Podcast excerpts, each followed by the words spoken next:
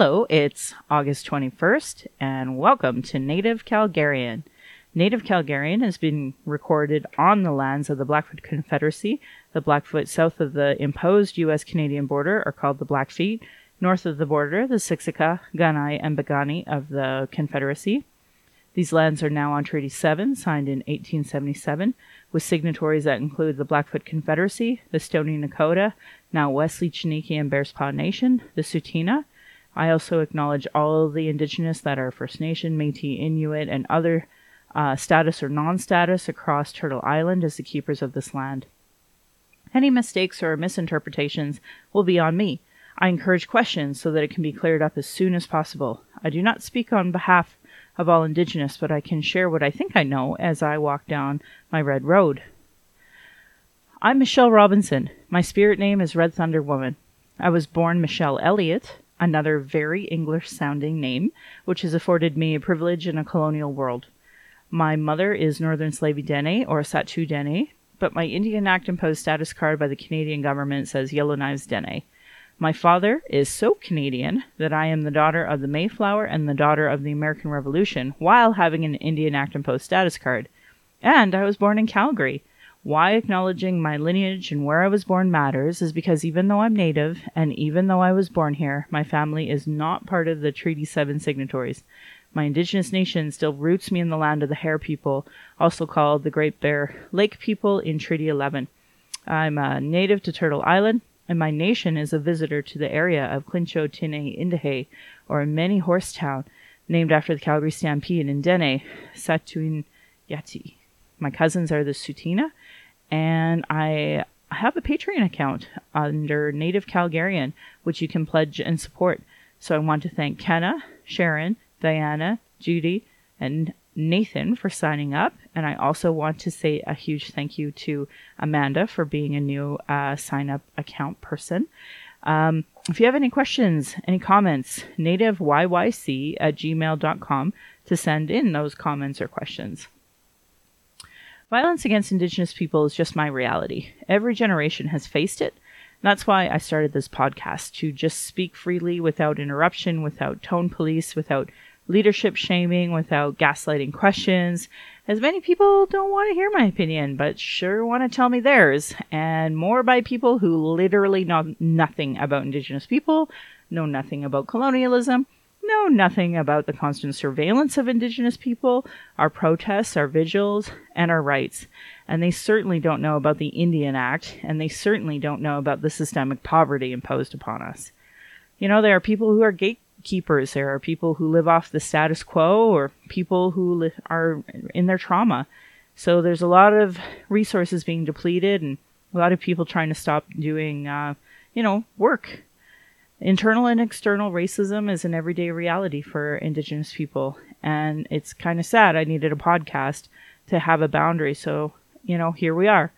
My hope is my daughter, and my family will be proud of me in the future, and just trying to understand, what it was like being Indigenous in 2018. And, they can understand where my perspective was.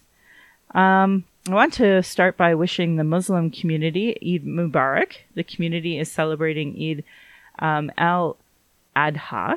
And I just know it's a big deal for those who are Muslim. And I just want to say howdy, neighbor. Also want to put out some cultural safety in action so that you can create a safer place for Indigenous to speak. Having good intentions is not enough. Take action to make change. Speak out against racism. Ask questions of those who with more understanding, find the allies, create a support system, and advocate for culturally safe approaches. Take responsibility for your learning. Read, reflect, and ask questions. Do not expect this learning to come from Indigenous people. Take time for self-reflection. Be aware of your own assumptions and bias. Question everything you have learned about Indigenous people, and take steps to actively disrupt the stereotypes. And commit to lifelong learning. Be prepared to be uncomfortable. Asking and understanding about colonialism and the legacy of racism is going to be an ongoing and difficult task. And if you Google cultural safety and Indigenous, there's lots of great information out there. And I know here to help bc.ca was really great at giving me some, talking points at the start here. Internalized racism is the situation that occurs when a racist system is when a racial group oppressed by racism supports the supremacy and dominant of the dominant group, maintaining or participating in those sets of attitudes and behaviors and social structures, ideology, and systemic racism. It manifests itself in interpersonal, institutional, and cultural. So, you will hear about, say, an Indigenous Nations Child Welfare Office maybe discriminating. And, these are the types of internalized racism issues that we're facing. If you look up internalized racism, there's tons of tools and resources out there. So I strongly encourage people to read about that. So speaking about racism, all this week, Conservative MPs were professing their non-racism with more racist remarks about Indigenous and immigration. They're on record for being the most, having the most racist policies on immigration. So racist against Indigenous that it literally launched Idle No More. And Stephen Harper was quoted at one point in time as saying that missing and murdered Indigenous women isn't even on his radar. So there's lots of proof, especially this week, about the need for public officials to have anti-racism training. Also, a reminder that the Truth and Reconciliation Commission call to action number 57 is public education for all public servants on Indigenous issues. So, we really need people to understand the need for this anti-racial training. So, yeah, if you haven't seen, the white supremacist being defended by the conservatives, you got to go check it out, because Walking Eagle News or This Hour Has 22 Minutes couldn't even make this up. But I'm not going to let, the progressives of Canada who don't understand colonialism or think the sustainable development goals are fantastic when they're really just whitewashed, undripped targets off the hook. They're losing it this week over Saudi Arabia.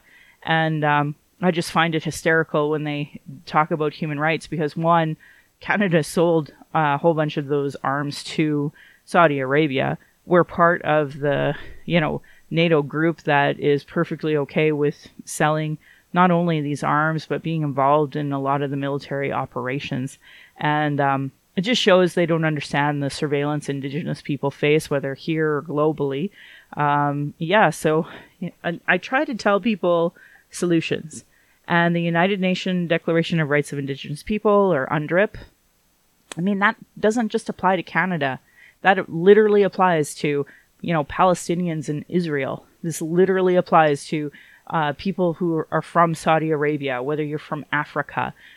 This declaration was made by Indigenous people from all over the world. They all agreed these were, key things that we all needed to work on. So, for people to say that they are so overwhelmed by the Indigenous issue just shows they're not listening to us. They're certainly unaware of RCAP, which is the Royal Commission on Aboriginal People. They don't seem to know about the United Nations Declaration of Rights of Indigenous People or the 94 calls to action for the Truth and Reconciliation Commission. The guidelines, the frameworks, they're all there. Not just my generation, previous generations have been telling all the Canadian governments at all the different levels. There are reports after reports after reports on issues with Indigenous, with the justice system. And none of these reports are ever implemented. So if we could really stop this conversation of, I'm so overwhelmed, and really work on listening to Indigenous people and the, incredibly professional reports that are out there and available to the public. If you Google the 94 calls to action, you can find them right now and print them off. If you look up the United Nations Declaration of Rights of Indigenous People, you can print that off. So speaking of which, I had a book club on Monday, and it was on the child welfare calls to action. Those are the first 5 of the Truth and Reconciliation Commission calls to action. And shockingly, not a lot of people had read them. And so we had to go over them. And we had to go over, the bigger concept of how Indian residential schools was the original child welfare. to try to apprehend the kids and, you know, perform cultural genocide as well as actual genocide. And it was an interesting night. We had well over, we had 19 people, but 2 of them were babies. And we had 5 Indigenous voices at the table. So there were actually quite a variety of perspectives to talk about those things. And a lot of non-Indigenous who came to listen and, you know, ask good questions. So that was really positive. So I'm hoping that more people will be inspired to start book clubs or start talking discussions on the 94 calls to action, because obviously it just can't be one level of government doing it. It needs to be provincial. It needs to be municipal. It was brought up. The White Goose Flying Report is a Calgary report of municipal lens looking at the Truth and Reconciliation Commission. I would argue it's quite conservative, but at least it's available and at least there are some target goals there. Of course, my interest is the justice component being implemented towards all levels of municipal agencies that wear uniforms. I would also argue that federal jurisdiction of like railway, police, and such should all be implemented in these justice calls to action. So yeah, strongly encourage that. If you have discussion groups that are happening in your area on the Truth and Reconciliation Commission, 94 calls to action, I'd love to hear about that and I'd love to promote it. So please don't hesitate to shoot me an email or however you want to contact me. I want to give a shout out to Naomi Sayers. She just got her law degree and she co-authored a book called Red Light Labor, Sex Work, Regulation, Agency, and Resistance. And, you know, there will be municipal policy guidelines in there. So I got to get that book ASAP and read that book and see how we can apply that maybe to our area or see what differences that there are that maybe don't apply to our area, but I don't know for sure. So we'll have to look into it. I advocate for sex workers and I advocate for their rights because it is just absolutely discriminatory against women that, that is, though there are laws against that. I want to bring up the fact that there's a component of missing and murdered Indigenous women that's directly related to the criminalization of sex work. And because of that, it makes such an unsafe priority or unsafe environments for Indigenous women who are forced into poverty because of governmental policies through the Indian Act. So I think that we need to be honest about imposed poverty. We need to be honest about imposed colonial violence. We need to be honest about the justice system being part of that colonial violence. And of course, the government's being complicit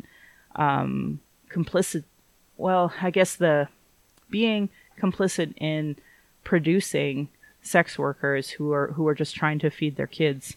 Because that, of course, is part of the child welfare issue, is that neglect. And, you know, if sex workers need some money, and then this isn't just an Indigenous issue. Here in the Northeast, we had a beautiful young little girl and her mother recently murdered. And this directly impacts my own friends because they were in this area. And the mother was, you know, just trying to get some extra money because child support payments weren't coming in. So, you know, sex work is not just an Indigenous issue. It's a women's issue. Unfortunately, a huge mothering issue, a parenting issue. And we need to decriminalize it. So I strongly support the work of Naomi Sayers. I, beg people to follow her on Twitter, read this book, and yeah, hopefully we can have a book club with it. So if anybody's interested in having that conversation, don't hesitate to shoot me a text or email. I also want to talk about missing and murdered Indigenous women and the LGBTQ2+ community, the two-spirited people, these communities, and I'm going to quote directly from the Native Women's Association human trafficking fact sheet. You know, these communities face higher rates of trafficking and exploitation as they experience the lack of supports and multiple forms of marginalization, sometimes within their own community. They have a great fact sheet link. I had retweeted it. Nobody else retweeted it. But, I mean, it talks about a lot of the need to support survivors. And that NWAC, so the Native Women's Association of Canada, they believe that all Indigenous women are valuable, mournful, and entitled to autonomy and support. Women are impacted by distinct experiences of human trafficking, survival sex, sexual exploitation, and sex work. Needs to have stigma-free and equal access to appropriate programs and services. This includes justice services, health services, including reproductive justice, trans care, mental health care, HIV testing and treatment, drug treatment, basic preventative medicine, economic security and housing. And again, I will bring up the Truth and Reconciliation Commission calls to action on health. To this day, I still don't have a family doctor. We face so much racism and sexism within the healthcare system. And I'm not even a sex worker, right? I'm not Two-Spirit, so I have privilege. And if I don't use my voice to talk about those things, we need other advocates to do it too. And I hope to inspire other people. And I hope that, you know, my child, my grandchildren, I hope grandchildren, you know, or future generations in general, just know this is what we were facing here in 2018. And, you know, even if it's an ignorance, at the end of the day, we're still ongoing genocide, and it's because of somebody's ignorance. So at least someone in the future generations can know, like the Naomi Sayers were saying, why aren't you doing more on this? And even for myself, I try to talk about it as much as I can and work with all levels of governments, whether federally or municipally, on these issues, and I will continue to do so. And all of this is incredibly important because it's Pride time here in Alberta. And, you know, it's interesting because I've been talking about racism within the LGBTQ2+ community. And, you know, a lot of people are still not adding the two to acknowledge Two-Spirit in their acronym. They're still retweeting the Edmonton Eskimos with a pride flag when literally Edmonton Eskimos is a, you know, hashtag not your mascot issue. So the dehumanization of Indigenous people. So, you know, I just want people to know, if you're non-Indigenous and you're retweeting Edmonton Eskimos pride flag, I see you. And you might not think you're being racist, but your ignorance is still racism. And you need to look into that more and see how much dehumanization Indigenous women were facing, Indigenous Two-Spirit people are facing, Indigenous trans people are facing. Yeah, we, of course, are speaking English, not even speaking our language anymore, thanks to colonialism. So anyway, Pride Flag is going to go up at the Calgary Municipal Building at noon on Friday the 24th. I want to thank Dave for inviting me to go to Gaydar at Twisted Element that same night, but it's at 9:30. So it's kind of close to my bedtime. I don't know how long I'm going to be able to stay up, but we shall see. Tons of more events for Pride happening. Really encourage a lot of people to go to the panel discussion for queer people of color on the 30th. It's a Thursday from 7 to 11:30 at Dickens Pub. I think that one's going to be incredibly important for us all. A little interesting moment was that I was trying to talk to a friend about how privileged it is for the police and, you know, for us to not, us as, you know, Voices as a coalition of queer people of color and Two-Spirit people and chosen allies to, you know, be protesting unity in uniforms. It was really hurtful to many of us, and I speak for myself, I can definitely say to me. So anyway, out of that became a, you know, hey, why don't you come join me and come to this unity in uniform and be my date?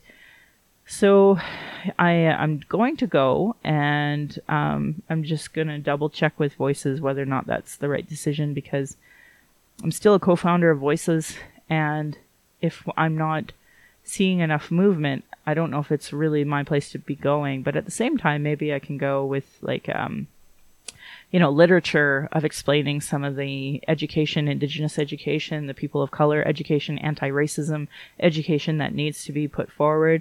You know, this is called for in the White Goose Flying Report. This is called for in the Truth and Reconciliation Commission calls to action. This is called for in the UN Declaration of Indigenous Peoples.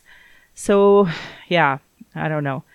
Just keep working and hopefully one day we'll resonate. You know, our one of our co-founders, Evans, is going to be hosting a patio party that night, so I'm really looking forward to that as well. Something really interesting happened to me last week, and I was invited to come to this theater production called Downstage, and they did basically a living room reading, and it was actually really great because, well, number one, I knew most of the people in the room, and they were all really cool people from the Calgary arts community. And we got introduced to this play called Smoke, and it's going to be coming out on February 13th. And I definitely encourage everybody to buy up some tickets now. And I'll just read to you what their premise here is. And it's Jordan, Adian's ex, shows up at Adian's apartment to confront her about the allegation that Jordan sexually assaulted her 2 years ago. The smoke is thick and the town is burning. What will it take to put it out? So the concept is we're in a small town and there's a lot of smoke in the air, which is really interesting considering that's been happening here in Calgary. Anyway, it was perfect to be at this playwright, and we were all talking about the smoke in the air. So they want to change each night. So one night they want to have Jordan being a male, and then the next night having Jordan be female and playing this character in that way. So it was just a small segment that I got to hear, but it was really impactful. And you know, they had done this presentation to a lot of people in the room that have some kind of like activism in the room or something to that effect. And so I just encourage that we at least start with a land acknowledgement. And yeah, and apparently they normally do land acknowledgements, so that's good. But, you know, I just definitely want to see more Indigenous inclusion, more Indigenous hiring, all those things. But in the meantime, if you are kind of interested in what I'm telling you, this kind of a conversation of, you know, consent and Me Too, I would love for you to support this. This is a Downstage production, and the tickets go on sale on February 13th, but they will accept donations as well if you're not able to make those dates. And it only plays for 2 weeks. Lots of other things are happening in the city too. October 4th is Sisters in Spirit vigils across the country. Here in Calgary, we had a committee meeting, and our Facebook page is up. They have the poster already up. There's a conversation happening right now with Joey English's mother and her family. So look for those updates as soon as possible. As soon as we get the poster and that, it'll be maybe something I'll have Stephanie English come on and talk about some goals and such that she's working on. So please, no matter where you are in the country, go to those Sisters in Spirit vigils. And if you are out of the country, because we were having a look at some of our people, and we see we have a few people that are out of the country listening, go to the Canadian embassies on October 4th with your missing and murdered Indigenous women signs and honor those families.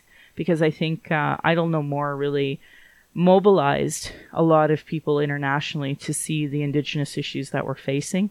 And, you know, if you don't see something happening in your area, be that person who starts that protest or starts that vigil. Because at the end of the day, just lighting a candle and having a simple sign saying we honor missing and murdered Indigenous women, girls, and Two-Spirit, huge, huge to the families.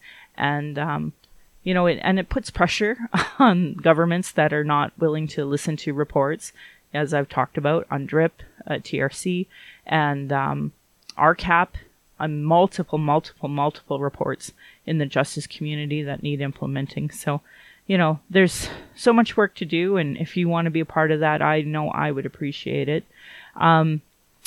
Dr. Dustin Louis from the UFC, he put out an article on the sexual exploitation prevention education for Indigenous girls. I put up the link before. I think I should probably reshare that one because it's a good article, and I keep bringing it up in the hopes that people will have read it. So maybe I need to make that a book club selection, actually. And we'll do that. But actually, in my actual book club that I work for in my nonprofit of 12 Community Safety Initiative, our next one is going to be Seven Feathers. So I know a lot of people are, have read that book, are reading that book. So here's an excuse. The Facebook page is up on 12CSI, and you're more than welcome to post in there. But the bigger thing I would like you to do as well is consider posting a positive review and recommendation for an Indigenous author, because I think it matters more to promote Indigenous authors and have really valid reviews by non-Indigenous people. So I definitely encourage that. Had a little bit of fun this weekend. I went up to Edmonton and then visited Fort Edmonton with my daughter, my granny, and my mom. And it was the best weekend to go because they had Treaty 6 days, and there's nothing more than I hate than whitewashed history. So, I would argue that Fort Edmonton needs to work on being way more wheelchair accessible. Thank goodness my grandmother could, get up and take a few steps here and there so that when the wheelchair was stuck, we could move it. But regardless, my granny, she's 84 years old, and she rode the swings, and we went on the merry-go-round and just had a great time. And what really mattered the most to me was that my daughter got to have these great memories with my granny and with my mom. So yeah, I had a wonderful Sunday, and I sure give a positive shout out to Fort Edmonton for having treaty days. Got to meet a wonderful young man, Brett Yeager. He said he uses Jaeger on Facebook because he got interested in German things at a certain point in time. But, Cree man had a long ponytail or a long braid, and he spoke of Indigenous issues. He met a lot of the guests where they were at, understanding Indigenous issues at all. Most people just didn't. So, it was a pretty light conversation. And for the most part, it was brought up that my granny survived Indian residential school in Fort Providence. So yeah, it's just kind of an interesting experience, and I'm grateful for it. My daughter this week is taking a wonderful Camp Ingenious. And thanks to Braiding the Sweetgrass organization here in Calgary through Hall Services, they were able to direct us to this camp. And this camp is directly about science, technology, engineering, and math. So the STEM camp, basically. And my daughter's learning, coding and soldering. And these are things I was never exposed to in small town Sylvan Lake. So I'm really, really happy that we made the decision to move to Calgary to raise a family, because I know she would never have these opportunities in a small town. I mean, maybe now it's a little different in Sylvan Lake because there's like 13,000 people, but not when I was little.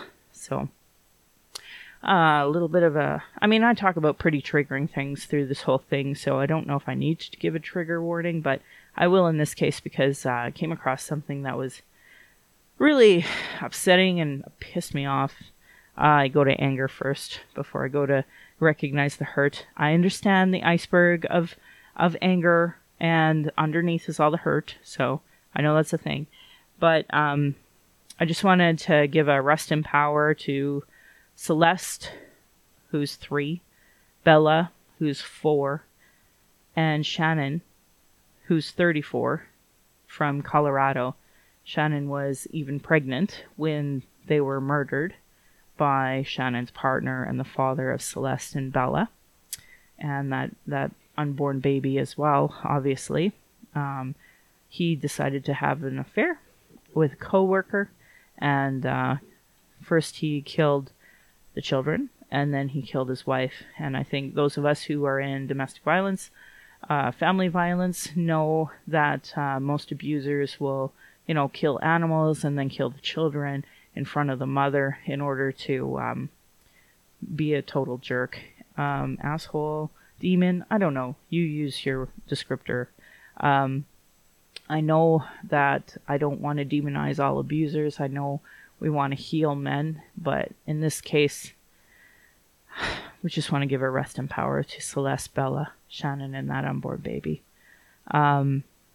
The bodies were found on the property of Anadarko Petroleum Corporation, the oil company that he worked at.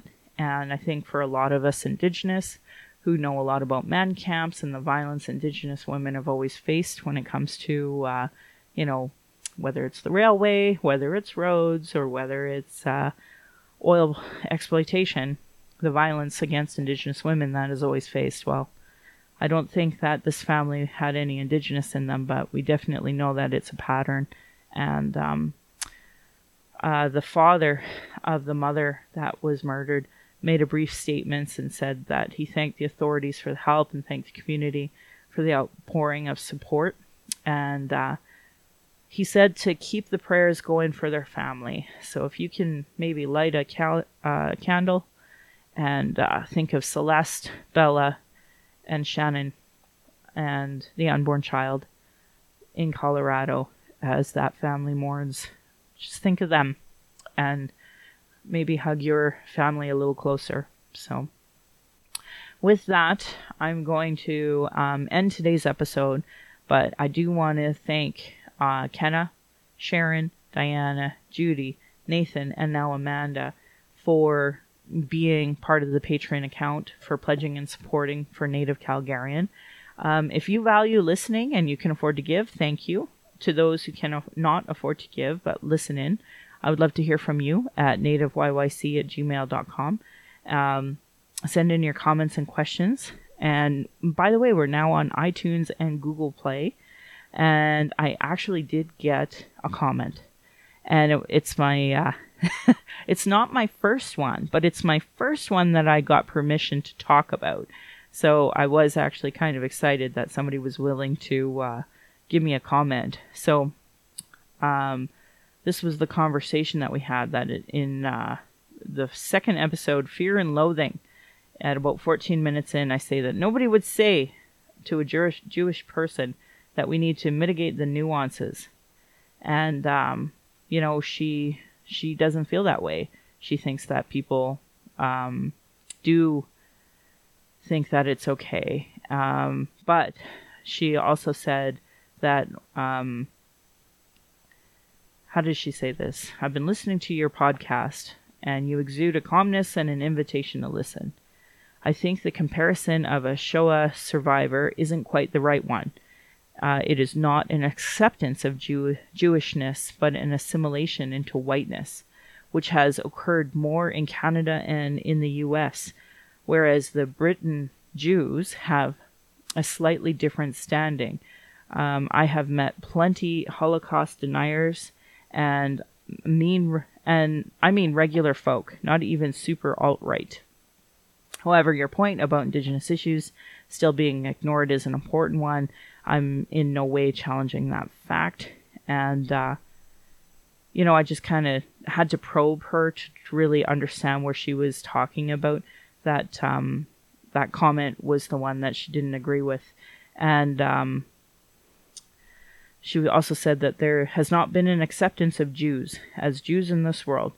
Only when we play into the hands of the more powerful players like Britain or the US. But only if we stay within predetermined lines.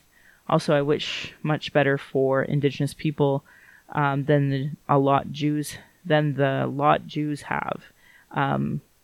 So that's her nuances. I wish for real self-determination and real reconciliation, not to be played as something that is really apparent in English politics at the moment.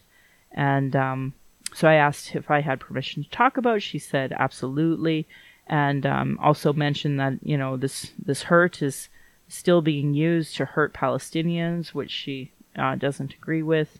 And but she said, in short, the narrative is that Israel is the only safe place for Jews, hence to be held onto all costs. So there's a lot of my hurt right there.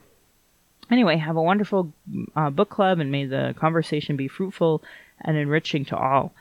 So that's my first comment that has been sent in. And if you have any thoughts or comments about you know, Jewish issues, Palestinian issues, Indigenous issues, by all means, send them in. Love to hear what you have to say. Yeah, we'll go from there. So thank you so much for listening. And I don't know if you've noticed, but this is episode 10. Episode 10. We had episode 8 previously. And if anybody's listening this far, tell me why you think that is at nativeyyc@gmail.com. And with that, I'd like to thank my partner, Darcy, for always helping me with the audio and the production. And I hope to hear from you by episode 11. Thank you for listening to Native Calgarian.